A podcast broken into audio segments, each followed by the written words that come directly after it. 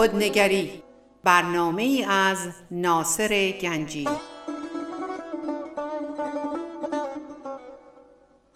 آینه چون نقش تو بنمود راست خود شکن آینه شکستن خطا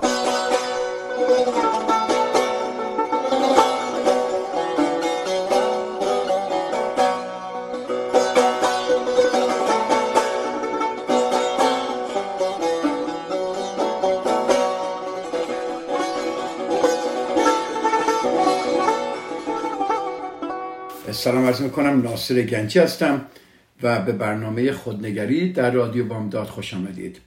اگر به خاطرتون باشه کسانی که صحبت های منو دنبال می‌کنن یادتون هست که ما درباره چهار میساق در کتاب خرد سرخپوستان تورتک از دید آقای دون میگل رویز داریم صحبت می‌کنیم و صحبت های یا کتاب ایشون رو از دید روانشناسی داریم میشکافیم و من تجربیات خودم رو بهش عد می‌کنم بهش اضافه می‌کنم و بسیار مطالب جالبیه و واقعا این مطالب زندگی من عوض کرده و امیدوارم با سعیم شدن این مطالب با شما عزیزان بتونید شما یک آرامشی در زندگیتون پیدا کنید. در این چهار میثاق که ما در صحبت کردیم میثاق اول با کلام خود گناه نکنید. دومین میثاق هیچ چیز را به خود نگیرید. سومین میثاق تصورات باطل نکنید. چهارمین میثاق همیشه بیشترین تلاش را بکنید. و ما می‌خوایم بیشتر درباره این چهار میثاق خیلی صحبت کردیم. می‌تونید به آرشیو رادیو بامداد رجوع کنید و صحبت من اونجا پادکستش هست. می‌تونید access داشته باشید و ببینید ما درباره چه موضوعاتی صحبت کردیم. راه تولتک ها به سوی آزادی بسیار زیباست. درباره این خیلی صحبت خواهیم کرد امروز. و شکستن میثاق های قدیمی. ما گفتیم برای اینکه این میثاق های جدید در زندگیمون بیاد باید این میثاق های جدید رو تکرار کنیم و اینها رو جایگزین میثاق های قدیمی کنیم. اگر ما در زندگیمون مشکلاتی داریم با دیگران یا در روابطمون یا در افکارمون یا کلا در زندگی ناراحتی داریم به خاطر توافقهایی که از قبل کردیم و ما هنوز می‌دونیم که نباید با یک دست کارهایی که می‌کنیم نباید بکنیم. ولی چون توافق کردیم این میثاقها رو بستیم این پیمان ها رو از قبل بستیم هنوز بهشون ادامه میدیم. ما راه ما راه این که به طرف آزادی بریم. هفته پیش ما صحبت کردیم که ما آزاد نیستیم. آزادی حقیقی مربوط به روان و جان ماست انسان هاست. یعنی آزاد باشیم که آن که واقعا هستیم باشیم. خیلی جمله قشنگیه خیلی جمله عمیقیه جمله که باید ما رو تکون بده.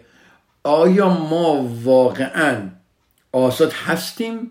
اون که خودمون می‌خوایم باشیم اون که واقعا هستیم باشیم.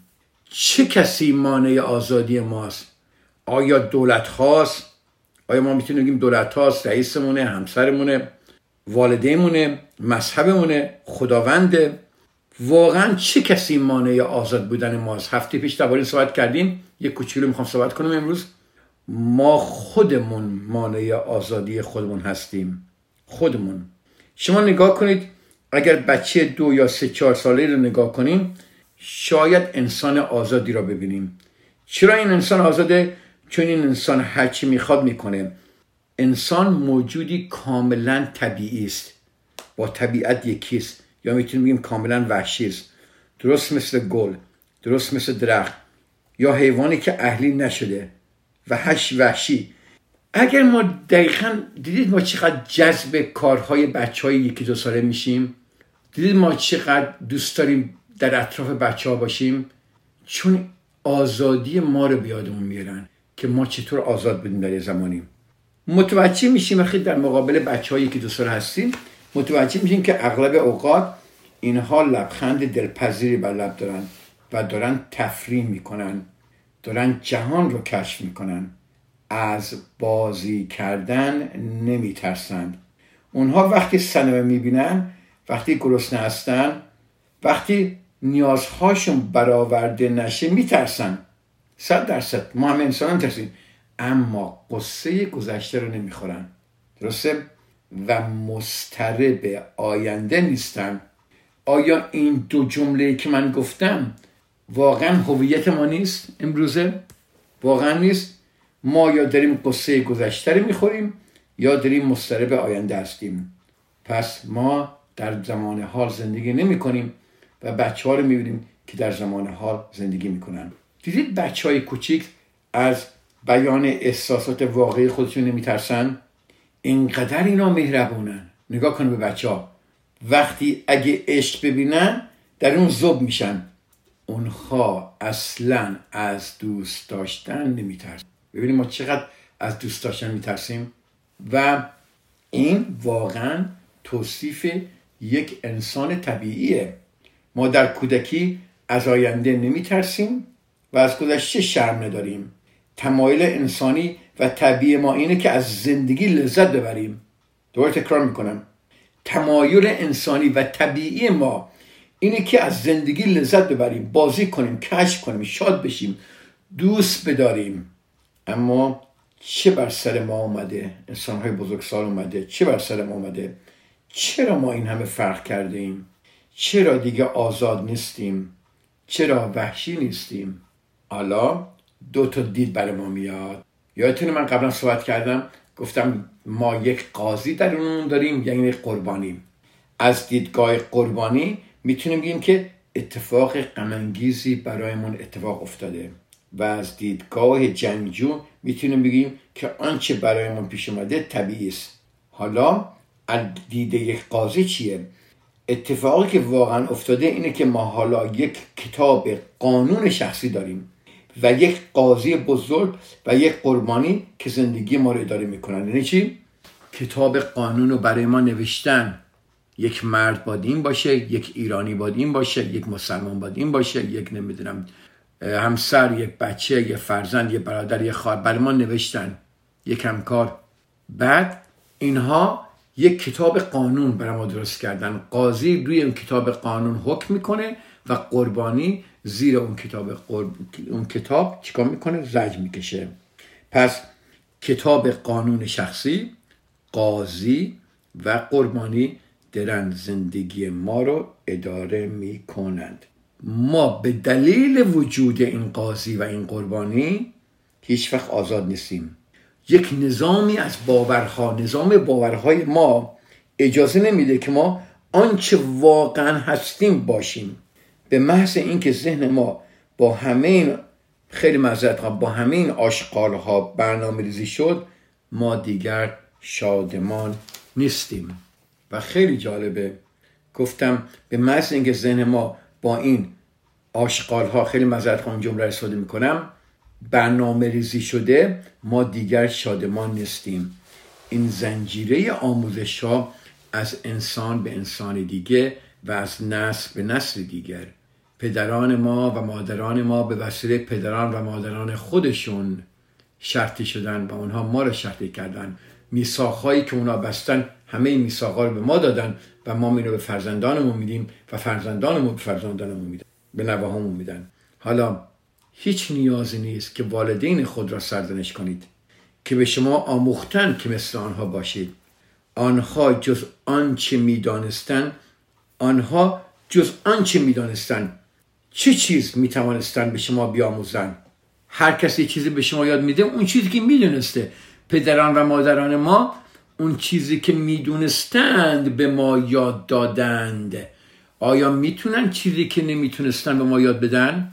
حالا وقتی من درباره بخشش صحبت کردم یادتونه چند هفته پیش هر کس هر کاری می‌کنه به خاطر اون چیزی که می‌دونه. نه اینکه به خاطر اینکه بخواد بلای سر شما بیاره.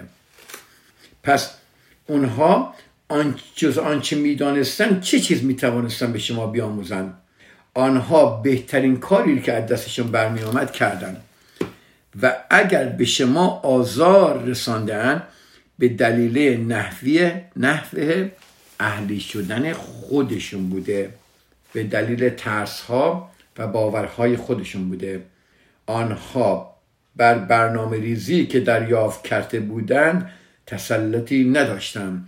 پس نمی توانستن رفتاری متفاوت داشته باشند هیچ نیازی نیست که والدین یا حتی کسانی که از ما سوء استفاده کردن سرزنش کنیم. تکرار می‌کنم. هیچ نیازی نیست که ما والدین یا کسانی که از ما سوء استفاده کردن دوستان فامیل هر کسی همکار رئیس هیچ نیازی نیست که اونا رو سرزنش کنن. می‌دونید چرا؟ شما نباید هیچ کسی سرزنش کنید. چه کسی بیشتر از همه از شما سوء استفاده کرده؟ اگه واقعا بتونیم به خودمون نگاه کنیم می‌بینیم که از جمله خودمون ما خودمون خودمون رو سوء استفاده بیش از حد می‌کنیم و خودمون رو سرزنش می‌کنیم. وقتی شما خودتو دیگه سرزنش نکنی دنیای دیگه براتون باز میشه. پس وقت اون رسیده که جلوی سوء استفاده رو بگیریم نه اینکه سرزنش کنیم. زمان آن فرا رسیده که خود را تسلط قاضی برهانیم. از زیر تسلط بزرگ این قاضی برهانیم. این قاضی که دائم داره میگه بکن نکن چرا این کار کردی؟ به کی رفتی؟ اونجا نرو اونجا کار نکن؟ این بد نکاح چیکار کرد؟ این چیکار می‌کنه؟ این چه حرف می‌زنه؟ از دست این قاضی ما باید رها بشیم. و این کار از طریق تغییر بنیادی میساخها امکان پذیره. و وقتی شما از دست قاضی رها بشی دیگه قربانی وجود نداره. پس دیگه وقت اون فرا رسیده که از نقش قربانی خلاص شویم. خود واقعی ما در روانشناسی میگن خود واقعی ما هر یک از ماها کودک کوچیکی است که هنوز رشد نکرده. و گاهی اوقات وقتی به ما خوش میگذره یا داریم بازی می‌کنیم وقتی احساس شادی می‌کنیم وقتی نقاشی می‌کنیم یا شعر می‌نویسیم یا پیانو می‌زنیم یا به هر طریقی احساسات خودمون رو بیان می‌کنیم این کودک بیرون میآید. اینها شادمانه ترین لحظات زندگی ما هستن نیستن؟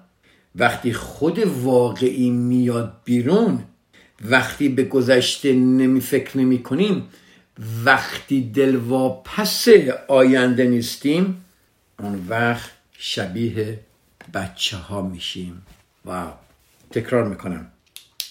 گفتم ما شادمانترین لذای زندگی ما این است وقتی که ما مثل کودک میشیم. یعنی چی؟ وقتی خود واقعی ما بیرون میاد وقتی ما به گذشته نمی اندشیم پس آینده نیستیم اون وقت شبیه بچه ها میشیم. اون موقع در لحظه زندگی شاد هستیم. خیلی جمله عمیقی بود. ببینید در روابطی که ما با دیگران داریم بر اساس گذشته ها درسته؟ اندیشیدن برای گذشته ها قفلت ها ناراحتی ها یا هرچی و آینده نگران بودن. رابطه ما با پدر مادرمون با همسرمون با بچه هامون با دوستامون با همه با همه. با کارمندامون با همه. اگه نگاه کنیم همش ما یا نگران گذشته هستیم مذر خواهی نگران آینده هستیم دلواپس آینده هستیم یا به گذشته داریم فکر می‌کنیم که ما رو نمی‌ذاره زندگی کنیم. اما یک چیزی هست که همه اینها رو عوض می‌کنه و ما با آن چی میگیم؟ مسئولیت میگیم. قاضی میگه صبر کن تو مسئولی. وظایفی داری که باید انجام بدهی. باید کار کنی باید مدرسه بری باید زندگی را اداره کنی همه این مسئولیت ها به زن حجوم میارن. اون وقت چهره ما عوض میشه و دوباره جدی با آن هستید؟ کی ما تفریح می‌کنیم؟ کی ما واقعا دیگه دل و بس آینده نیستیم. به گذشته نمی اندیشیم کی این قاضی وای میسه به ما بگه بکن نکن برو نشین تنبل میشی. بلند شو اون کارو بکن این کارو بکن. اگر وقتی که بچه ها ادعای بزرگسالان را در می آورن نگاهش کنید می‌بینی که چهرهشون تغییر می‌کنه. مثلا وقتی میگن من یک وکیل هستم اون وقت صورت جدی یک آدم بزرگی رو به خود می‌گیرن نه. و ما به دادگاه میریم و دقیقا همون چهره رو می‌بینیم. ما هنوز بچه ایم اما آزادی خود را از دست داده ایم به وسیله میثاقی که دیگران به ما دادن ما را در زندان گذاشت. آزادی که از دست داده ایم ما آزادی خود و بیان خوده. اجازه بدید من اینجا بریک بگیرم برمیگردم دنبال صحبت ها را ادامه میدیم.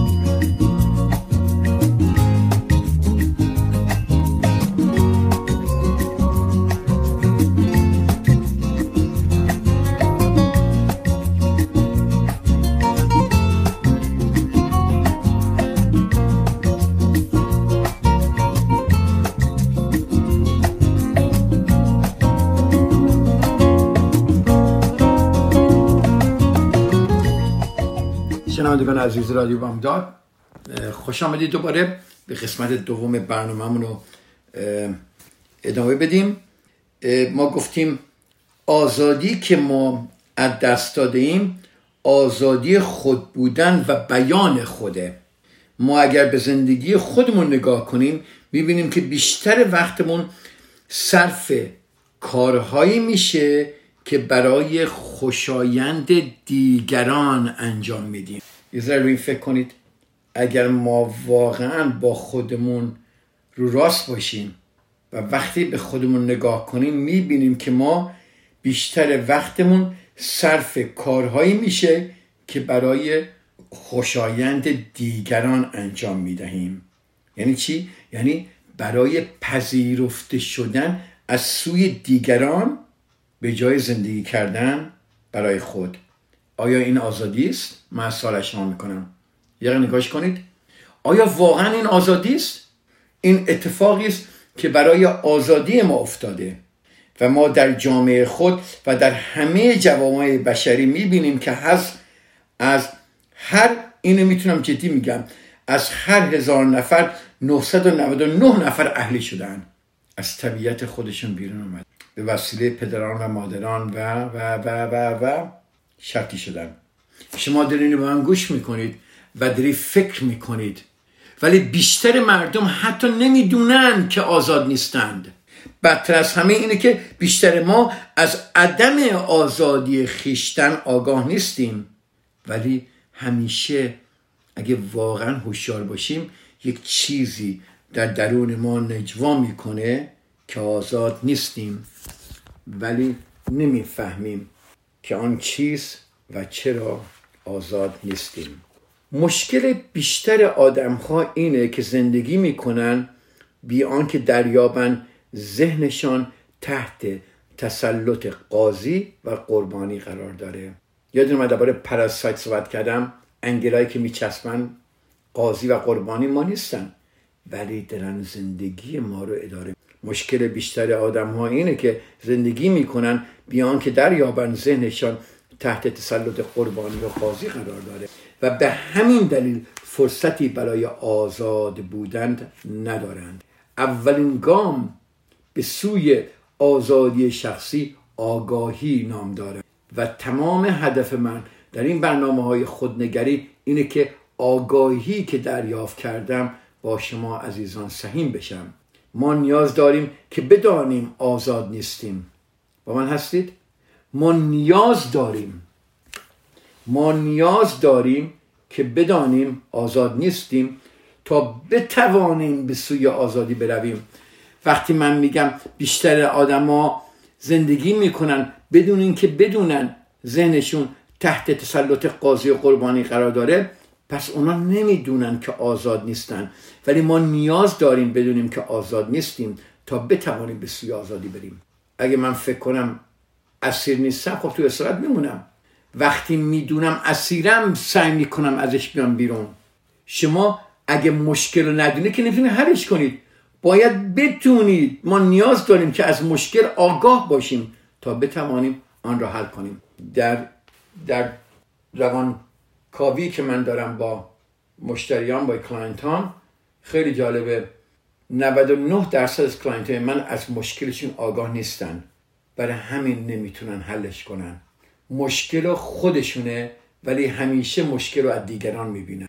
این این کار کرد اون با من اینو گفت این این کارو می‌کنه این در اینجوریه اونجوریه مشکل خودمون هست. و برای همین تغییر واقعا سخته. برای همینه بیشتر مردم عوض نمیشن. و همینطوری به زندگی که دارن دنبال میرن با اینکه دارن زجر می‌کشن چون مشکل رو نمی‌دونن چیه مشکل رو شناسایی نمی‌کنن. وقتی مشکل شناسایی نکنی چیزی می‌تونی حلش کنی؟ سال قشنگه نه؟ ما نیاز داریم که از مشکل آگاه باشیم تا بتوانیم آن را حل کنیم. آگاهی قدم اول است. آگاهی قدم اول است. هیچ چیز رو ما نمی‌تونیم تغییر بدیم.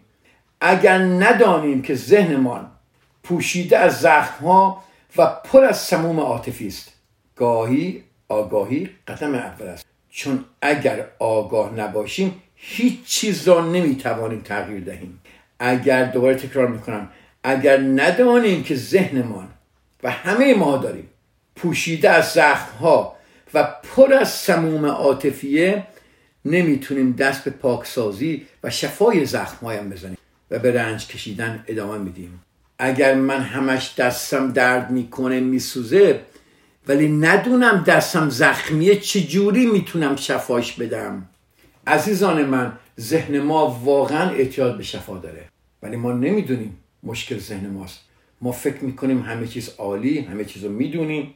ما باید دست به پاکسازی و شفای زخم ها بزنیم.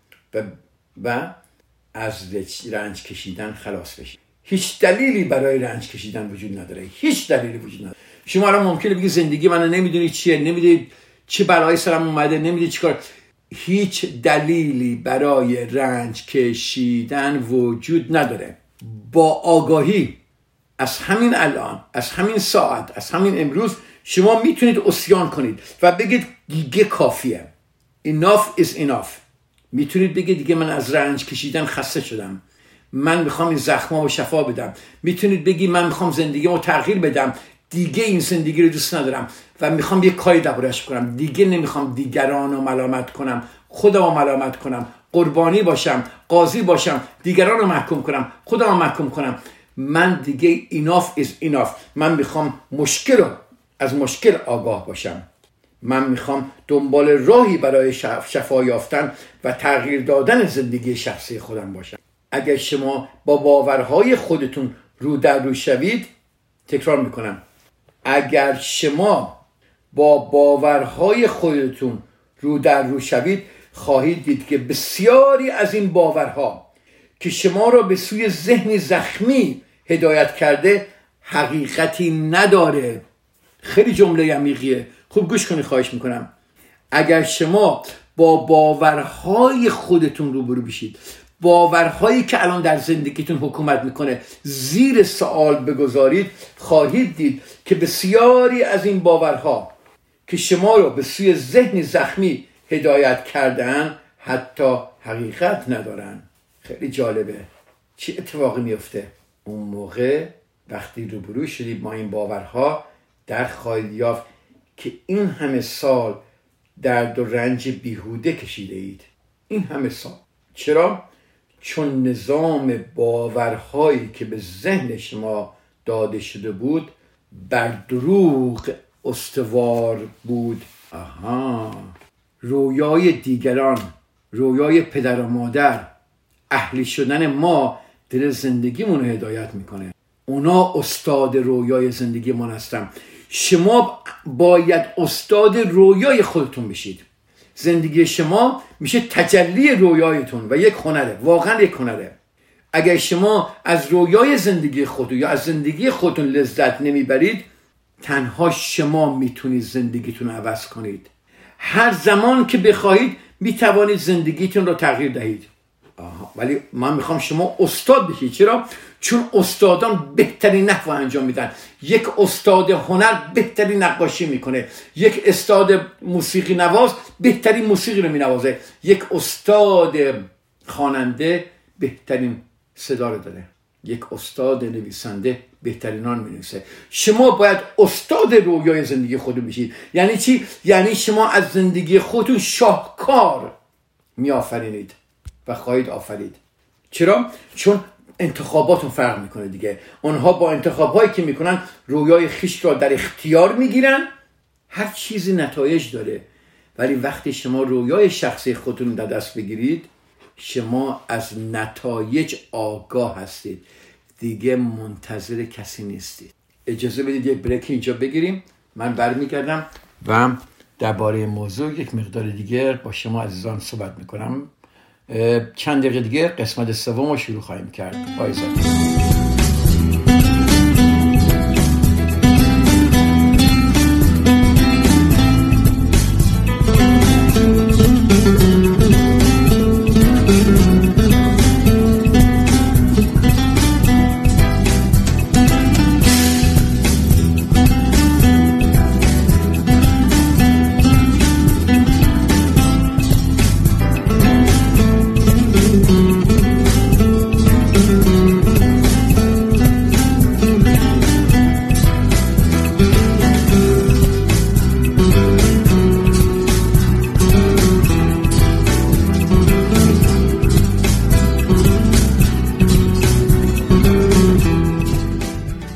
می‌کنم دوباره و به قسمت سوم برنامه خوش آمدید.